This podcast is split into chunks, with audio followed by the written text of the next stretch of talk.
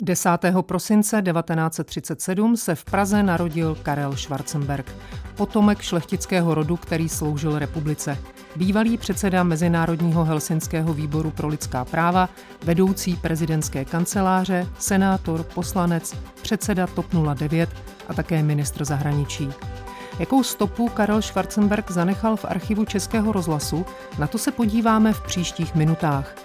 Od mikrofonu zdraví a pěkný poslech přeje Veronika Kindlová. Archiv Plus.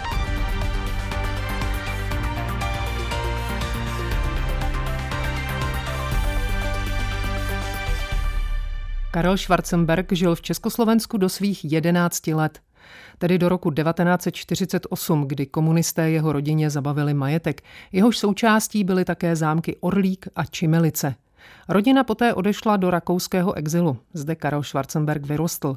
V dospělosti spravoval rodový majetek v Rakousku a Německu, zároveň ale významně podporoval československý dizent i exil a angažoval se v oblasti lidských práv. Jako předseda Helsinského výboru pro lidská práva se zúčastnil festivalu nezávislé československé kultury v polské Vroclavi, který se konal na začátku listopadu 1989, těsně před pádem komunistického režimu u nás. Na koncertě natáčela Svobodná Evropa.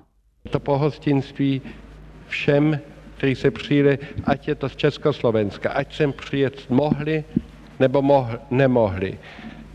Těm, kteří přijeli z druhých zemí, z Maďarska, z Rumunska, z Francie, z Švýcarska, z Rakouska, za všechny, kteří, zažili ty krásné dny tady, bych se rád dneska poděkoval.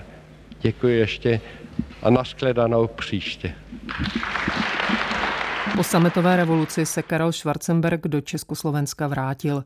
V tomto období se začalo jeho jméno poprvé objevovat ve vysílání československého rozhlasu. Nejstarší zmínka, kterou jsem našla, je z rozhlasových novin z ledna 1990. Prezident republiky Václav Havel ustavil dnes při svém úřadu radu konzultantů složenou z významných osobností žijících v zahraničí a majících úzký vztah k naší zemi. Jejím předsedou prezident jmenoval Karla Schwarzenberka. První zmínka a hned trapas. Jak jste asi slyšeli, redaktor překřtil Karla Schwarzenberka na Schwanzenberka a nebyl poslední, komu se to povedlo. Jenom podotýkám, že zatímco Schwarz je německy černý, Schwanz znamená ocas. Ale pojďme dál ke zprávě z února roku 1990. Předseda Mezinárodní helsinské federace pro lidská práva a předseda sboru konzultantů při úřadu prezidenta republiky Karel Schwarzenberg v rozhovoru pro vídeňský list Der Standard prohlásil, že nechce žádné odškodnění za obrovské majetky svého rodu v Československu a dodal, že v této situaci je třeba řešit důležitější problémy. Upozornil dále na mimořádný význam, který má Rakousko při rozvoji Československa. Řekl, že návrat ke komunistickému dogmatismu si už nedovede představit. A to i přesto, co se v Sovětském svazu stane. Toto nebezpečí však existuje zejména tehdy, když lidé zjistí, že znovu nabitá svoboda nevede automaticky ke zvyšování životní úrovně, ale naopak k jejímu zhoršení, zdůraznil Karel Schwarzenberg. Jenom doplním, že po schválení lustračního zákona poslaneckou sněmovnou byl Schwarzenberkovi navrácen majetek zabavený po roce 1948. O rodový majetek zabavený po roce 1945 neusiloval. Teď si pustíme ještě jednu zprávu z roku 1990 a sice ze 27. prosince. Kníže Karel Schwarzenberg se stal mužem roku 1990 v anketě rakouského ekonomického magazínu Trend. List označuje tohoto aristokrata za kosmopolitického a smířlivého zprostředkovatele Václava Havla a za symbolickou postavu zbližování východu a západu. Vidí v něm také rakouského přítele na pražských Hračanech.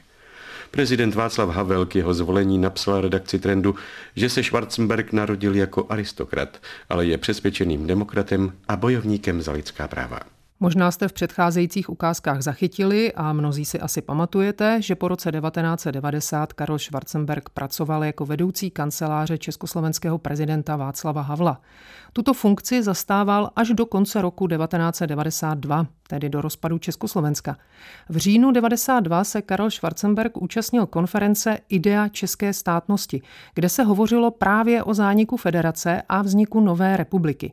Československý rozhlas účastníky konference vyspovídal, mezi nimi i Karla Schwarzenberka. Že Československo bohužel končí, považuji za smutný fakt, s kterým se musíme vypořádat a pracovat na sobě, abychom z toho nevyšli s nějakým traumatem, jak se nám často v našich dějinách stalo. To je pro mě důležitá otázka tohoto období. Z rodu českého státu jsem, si řek, jsem tady řekl, co si myslím, totiž, že vlastně ten český stát tady už existuje před 7 tisíc let, musí najít dnešní formu, budovat to na občanském principu. Když byl v roce 1993 prezidentem nové České republiky zvolen Václav Havel, Karel Schwarzenberg se na hrad už nevrátil. V dalších letech se věnoval podnikání a správě svého majetku. Zároveň se do určité míry dál angažoval ve veřejném životě. Podílel se například na přípravě Česko-německé deklarace. V roce 1997 vstoupil do strany Občanská demokratická aliance. Čas od času byl proto zván do různých rozhlasových pořadů. Například právě v roce 97 poskytnul rozhovor Antonínovi Zelenkovi v pořadu Profil. Schwarzenberg zde vyprávěl o svém životě. Mimo jiné zavzpomínal na to, jak navštívil Československo v roce 1968. V roce 68 jsem tady byl, to byl docela zajímavý výlet, ano. To bylo koncem července, když byla konference v Černé, přesně v těchto dnech jsem tady byl. Byl to zajímavý zážitek, poněvadž eh, Praha byla plná novinářů, zprávy poplašně a méně poplašně chodily. Praha byla krásná, na jedné straně bylo plno nadějí a na druhé straně eh, přece jenom člověk cítil to nebezpečí. Já nikdy nezapomenu, já jsem byl tehdy na kampě u Vericha. Byl už přítel mého otce, tak jsem tam byl u něho a zeptal jsem se na pana Vericha, jak to vlastně vidíte. A on se tak usmál, podíval na mě a řekl, víte, já to nevím, ale já vám něco řeknu.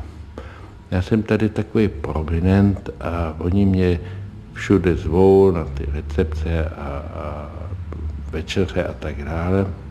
A víte, celý ty leta to tady bylo plný různých lidí, kteří pracovali pro komunistickou stranu nebo různé revoluční hnutí v Jižní Americe, tehdy ještě v Africe a tak dále. A v Portugalsku, ve Španělsku, v Řecku. A víte co? Mě onehdy napadlo, že teď je to asi šest týdnů, že všichni vymizeli. Už nikoho z nich nepotkávám. Tak jsem řekl, děkuji, rozumím. No a on mi dal rozloučenou svou knížku, kterou zrovna teda vydal a podepsal ji v Praze v uvozovkách v Rudém červenci 1968. Spletl se o měsíc. V roce 2003 byl Karel Schwarzenberg hostem Jany Klusákové ve stejnojmeném pořadu. Rozhovor vedli v únoru, kdy se vybíral nástupce prezidenta Václava Havla. Jana Klusáková se svým hostem probírala, jaký by měl Havlův nástupce být. Nakonec Karlu Schwarzenberkovi pověděla, že četla rozhovor s Milošem Formanem, ve kterém se slavný režisér divil, proč nikdo na funkci prezidenta nenavrhnul právě Schwarzenberka. Podle něj by byl ideální, protože je schopný a není závislý na žádné straně. Co na to řekl Karel Schwarzenberg? to je strašně milé a poněkud mi to lichotí, to přiznávám otevřeně, hlavně když je to o tak významné osobnosti, jako je Miloš Forman, nicméně vím, že je to naprosto nerealistické. Proč? E, Zaprvé z toho důvodu, o kterém mluvil už taky Miloš Forman, a za druhé, upřímně řečeno, kvůli mému jménu. Rozumíte, mé, moje jméno mi přineslo v životě taky dost výhod a, a možností, to je na jedné straně, taky, ale to přináší své nevýhody a má to své vady. A jedna z těch, že tedy myslím, že by každá politická strana a skupina se vylekala, kdyby měla někoho s tímto jménem kandidovat. Ale jméno Schwarzenberg není zdiskreditované. to není, ale, ale přece jenom pak by zaznělo nějaký feudál a vrát, vracíme se eh, po, do doby po Bělohorský a já nevím, co všechno. Prostě je mi jasný, že to nepřipadá v úvahu. Jenom doplním, že prezidentem byl 28. února na společném hlasování Senátu a poslanecké sněmovny zvolen Václav Klaus. O nějaké čtyři měsíce později si komentátoři Ivan Hoffman a Petr Nováček pozvali Karla Schwarzenberka do pořadu Kulatý stůl Radiofora. Své dotazy mohli pokládat i posluchači. Ty se často týkaly Schwarzenberkova postoje k odsunu německé menšiny z Československa. Konkrétně jeho nesmlouvavých názorů na masakrování německého obyvatelstva v rámci takzvaného divokého odsunu. Posluchači Karlu Schwarzenberkovi připomínali, že Němci přece Čechy také vyháněli z pohraničí a za okupace na českém národě páchali zločiny. To je naprostá pravda, o čem se tady mluví. Eh, bylo eh, zhruba nemýlím jsem, snad se mýlím, a zhruba 150 až 170 tisíc tehdy bylo vykázáno ze suze a vyhazováno z bytu a ze zaměstnání všechno. To je naprostá pravda. A taky, co se tady dělo za protektorátu, bylo strašné. To je pravda. Nicméně já se domnívám, že jeden zločin ještě neospravedlňuje jiný tudíž, že my jsme se nechovali lépe, my, místo abychom se jako e, žáci Masaryka chovali trošku lépe, to jsme bohužel nedokázali. V tom je, spočívá pro mě ta tragédie a proto říkáme, že e, odsun není problém sudeťáků, není problém Němců či Rakušanů, je to problém český, e, mého národa, který se musí taky vyrovnat s tím, že jsme taky ve svých dějinách se nevždy zachovali jako svatí. V následujícím roce, tedy roce 2004, byl Karel Schwarzenberg zvolen do Senátu. V květnu 2005 odletěl na Kubu, aby se tam účastnil setkání kubánských dizidentů. Kubánská vláda ho krátce po příletu vyhostila. Ve vysílání radiožurnálu si o tom Veronika Sedláčková povídala se Stanislavem Kázeckým z velvyslanectví v Havaně. Tak ty informace se v podstatě shodují eh, s tím, co se dnes objevilo v médiích. Pan senátor Schwarzenberg byl včera o 6. hodině odpolední, poté co se vrátil z jednání s opozicí, zadržen eh, v hotelu, byl mu sebrán pas, mobilní telefon a byl kubánskou imigrační policií eskortován Eh, na letiště. Ještě předtím, než eh, odletěl z Havany s letadle, Air France, tak se podařilo poskytnout své zkušenosti nebo sdělit své zkušenosti několika agenturám zde v Havaně. V roce 2007 byl Karel Schwarzenberg za stranu zelených jmenován ministrem zahraničí ve vládě Mirka Topolánka. Dva roky v Topolánkově vládě byly poměrně rušné. Americká armáda chtěla tehdy v českých Brdech vybudovat radarovou základnu. Část veřejnosti i politiků byla proti. Schwarzenberg patřil naopak k těm, kdo radar hájili. V srpnu 2007 o tom v pořadu Otázka dne mluvil s Vladimírem Krocem. No, ono to je mm, dost složité i v tom zahraničním politickém kontextu, protože třeba rakouský ministr obrany doslova tedy považuje za provokaci americký plán výstavby protiraketového systému v Polsku a Česku. E, to je informace, ke které se nějak musíte jako minister zahraničí si postavit. Rakousko je známo, zvolilo už v roce 55 neutralitu vychází z této politiky. Rakousko má veliké hospodářské zájmy v Rusku a opačně.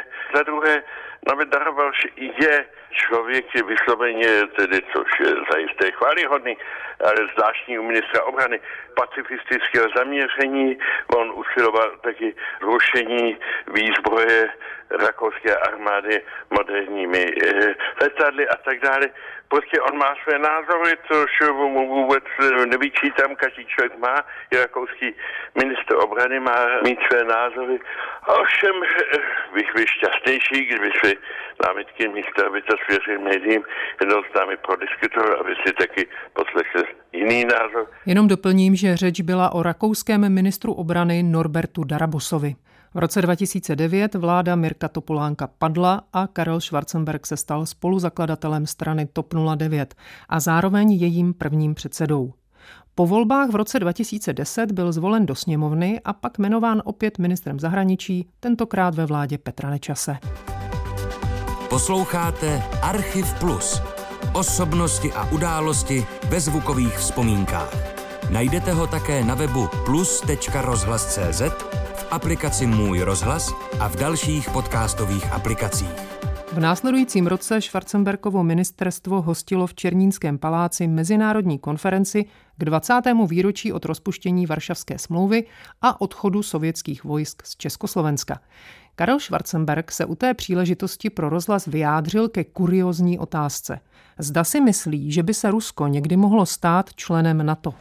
Já si můžu představit, že jednou v budoucnosti vznikne něco, co se potom už bude taky jmenovat jinak, co by pokrylo bezpečnostní potřeby jak Evropy, tak Severní Ameriky, tak i Ruské federace a některých přilehlých států.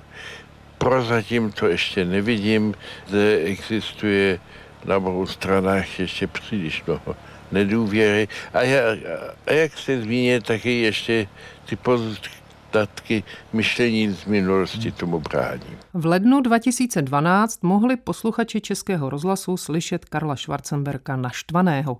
Tehdy totiž ministr vnitra Jan Kubice udělil politický azyl Olegu Timošenkovi, manželovi někdejší premiérky Ukrajiny Julie Timošenkové. Ta byla na Ukrajině vězněná po procesu, který evropské země ve směs považovali za zmanipulovaný.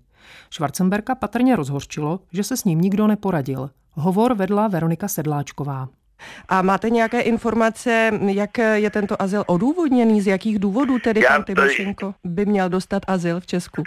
Aniž to se mnou o tom nikdo nemluvil, nebyž mi bylo jenom sděleno, že to, to tak ne, tak ať to odůvodní ti, kteří o tom rozhodli. Vy jste šéf české diplomacie, pane ministře, máte obavu, že by to mohlo nějak narušit naše vztahy s Ukrajinou? Doufám, že ne. Říkáte, doufáte, je tady nějaká pravděpodobnost, i když malá, že by se to mohlo stát? Někteří režimy tak reagují. A jak známo, Ukrajina v jednom případě, kde to bylo asi s naším souhlasem a vědomím se ten asi udělal, tak potom začali nějaký čas vyvádět. To je pravda. A ještě jednu otázku, abychom v tom měli úplně jasno, tedy jestliže se ministr vnitra rozhodl udělit azyl panu Timošenkovi, vy už s tím nemůžete udělat vůbec nic. Myslím, že to pan ministr by měl s někým konzultovat a bylo to takto dohodnuto. Myslíte pana premiéra? To jste říkala vy. V této době Karel Schwarzenberg také kandidoval v první přímé volbě prezidenta České republiky. V prosinci 2012 pořad 20 minut radiožurnálu postupně představil všech devět kandidátů, mezi nimi i Karla Schwarzenberka. Povídal si s ním Martin Veselovský. Čistě teoreticky kdybyste uvažoval o tom, že byste, eh, že byste měl například do druhého kola někoho podpořit, říct, eh, že někomu vy dáváte svoji záštitu nebo podporu? Ano, kdybych se do toho druhého kola nedostal, tak samozřejmě tento problém nastane. A já se ptám na jeho řešení, pane ministře. Eh, zamyslel bych se a pak bych se rozhodl. Vy nemáte vybraného člověka, který by vám z té devítky, pardon, osmičky mimo vás eh, byl blízký? Já vám, eh, sice mám, ale nebudu to teď říkat, ale mám. Dobře. Ještě na jednu věc jsem se chtěl zeptat. Já jsem s vámi dnes strávil značnou ano, část dne. Byl jsem u vás na ministerstvu zahraničí. Ano. Promiňte mi to, že jsem tak otevřený, ale i přesto, že jsem s vámi seděl ve stejné místnosti, dost často jsem vám špatně rozuměl. To vím, já bohužel žblblám. To je moje velká chyba. Chci to nám máte pane, naprosto pravdu. Pane ministře, chci se zeptat na jednu věc, protože vy kandidujete na post prezidenta republiky. Ano. Nehodlá jste s tím něco dělat? Kdybych měl čas, tak bych asi šel do nějaké jazykové školy. Budu-li zvolen, tak si najdu nějakého učitele herců, aby moje výslovnost byla lepší. Já vím, to je moje dlouholetá chyba, že nikdyž blblám. V lednu 2013 před prvním kolem prezidentských voleb uspořádal radiožurnál debatu všech kandidátů. Karel Schwarzenberg tady ukázal, že i diplomat a aristokrat, který ovládá etiketu, umí být pořádně ironický. Jedna z kandidátek, Jana Bobošíková, v debatě řekla, že jako prezidentka by vládě radila například s rozpočtem. poté se na Karla Schwarzenberka, tehdy stále ministra zahraničí, obrátil moderátor Martin Veselovský. Dokážete si představit, že ve Strakově akademii s vámi sedí i Jana Bobošíková a neformálně vás přesvědčuje o věcech například kolem daňových zákonů? Já mám velice bujnou fantazii, tak jestli to můžu představit. No a jak by to fungovalo? No nic, seděla by tam. Tam má právo být při zasedání vlády, seděla by tam, vyslovila by svůj názor.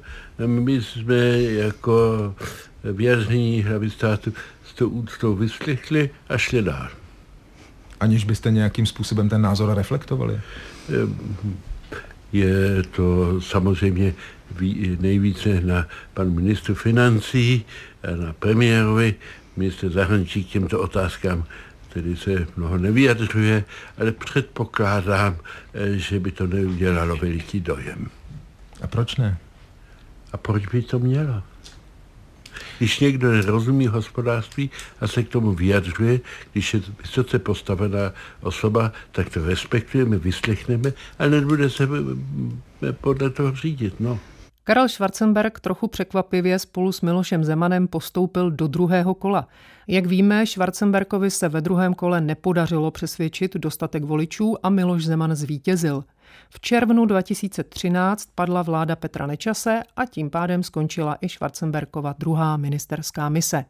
Na říjen 2013 byly vypsány předčasné parlamentní volby. V těch Schwarzenbergova TOP 09 získala méně hlasů než v předchozích volbách a odešla do opozice. Karel Schwarzenberg byl zvolen předsedou zahraničního výboru sněmovny.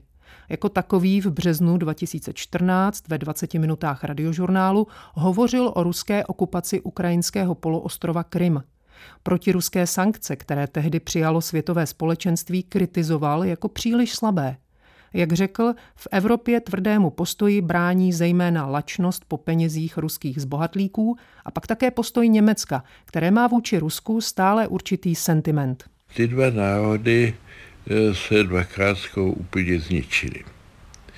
Eh, a tím mají, jak se často děje, to je takový, bych řekl skoro sadomasochistická láska, je obzvláštní zájem v Rusku o Německu a v Německu o Rusku.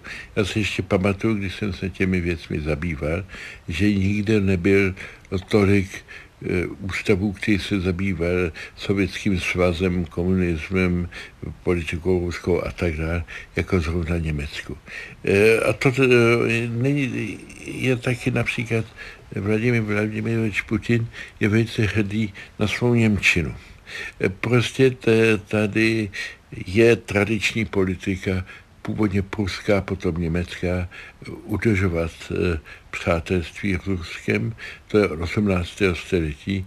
A, a Němci taky ví, že když se o to dvakrát odklonili, odklonili, tak strašně na to doplatili. Na druhé straně Rusovi ví taky, že valná část pokroku, kterého Rusko zažilo od 17. století do 20.